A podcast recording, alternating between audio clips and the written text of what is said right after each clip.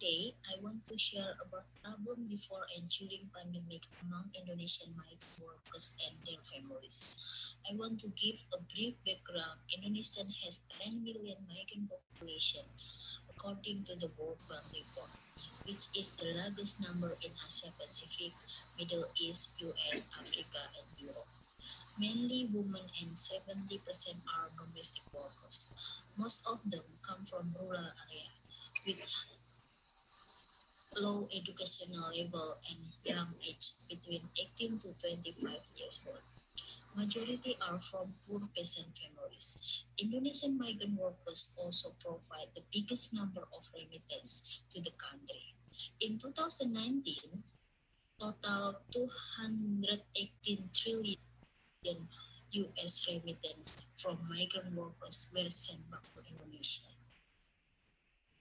problem that the, the workers face are document confiscation, overcharging of recruitment agency fees, trapped in debt bondage. Uh, this is uh, all Indonesian migrant workers required to go through training center and agency. Otherwise, you will become undocumented. This is regulated by the state and mandatory to pass recruitment agency to facilitate the recruitment, deployment, repatriation, and It gives all the authority to the agency. Indonesian migrant workers pay high agency fees in every two years contract period, and they even pay higher when the contract is terminated before it ends. All Indonesian migrant workers pay agency fee more than the policy. To make sure Indonesian migrant workers will pay the deduction agency in Indonesia and placement country will confiscate the original documents such family member card, marriage certificate, birth certificate, school diploma, ID card, passport, and employment contract. Denial of contractual benefits such as rest day and statutory holidays, example in Taiwan and Malaysia, the domestic workers do not have any rest day. Also in Singapore, only few migrant workers have their rest day.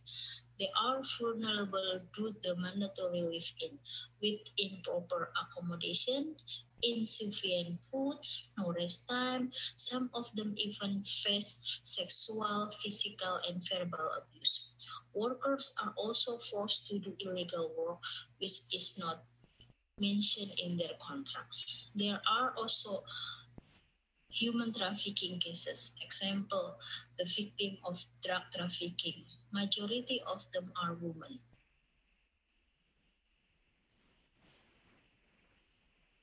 During this time COVID-19 pandemic, Indonesian migrant workers more suffer.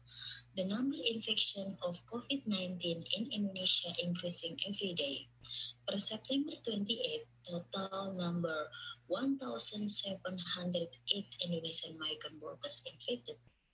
Here, the issue of con- confront by Indonesian migrant workers during this time COVID-19 pandemic. Indonesian government prepared the quarantine, but only in Jakarta in Wisma Atlet and Trauma Center. Until September 28, quarantine total 3,060 Indonesian migrant workers. Centralized the quarantine make more expensive for Indonesian migrant workers. The transportation who return to Indonesia because finish contract or taking annual because Indonesian workers should direct to Jakarta, not to province or city near the origin place of Indonesian migrant workers. The transportation from quarantine to the origin place also very expensive. Repatriate migrant and family are not provided with financial assistance by Indonesian government, while the opportunity to work abroad is limited due to the scarce job opportunity in host country and deployment ban. Sadly, Indonesian migrant workers and their family is not considered legally poor. Thus, we are not eligible of government COVID-19 financial assistance. Ironically, the government provides the return with six months subsidy to attend vocational training, hoping to give a new skill for future job opportunity. However, this program does not address the immediate problem of return migrant and the family who are in need of cash for their daily expenses. With regard to the issue here, the advocacy of our organization already done.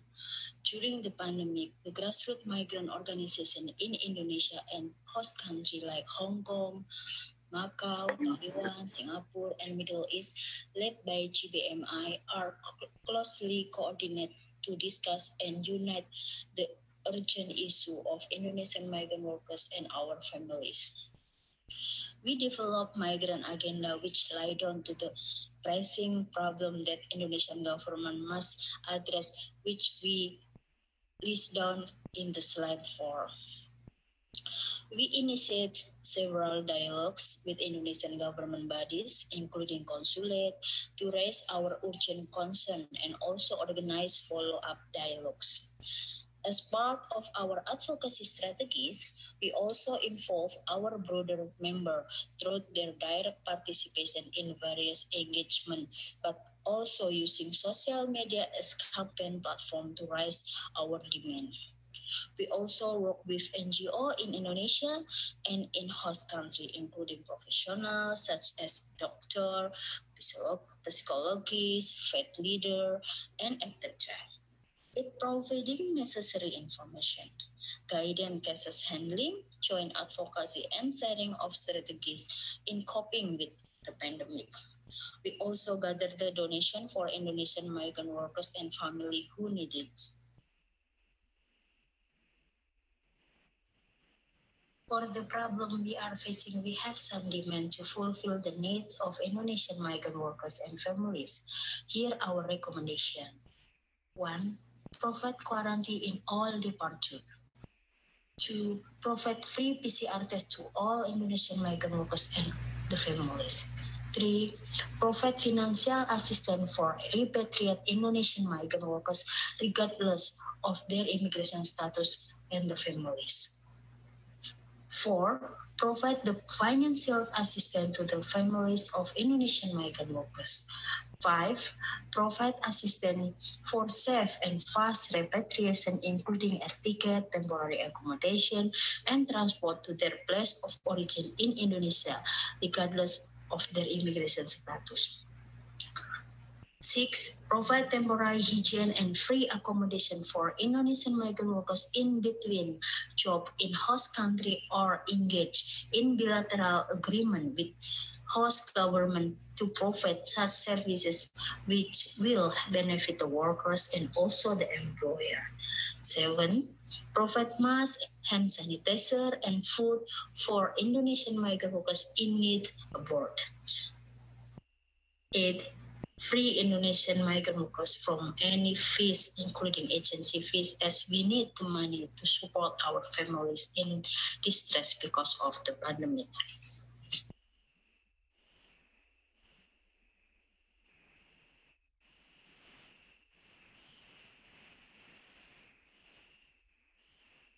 That's all my presentation. I'm happy to share more with you if you have any question or clarification. Or if you have interest to further discussion, please feel free to contact me here in my email or my contact number. Thank you very much. Terima kasih.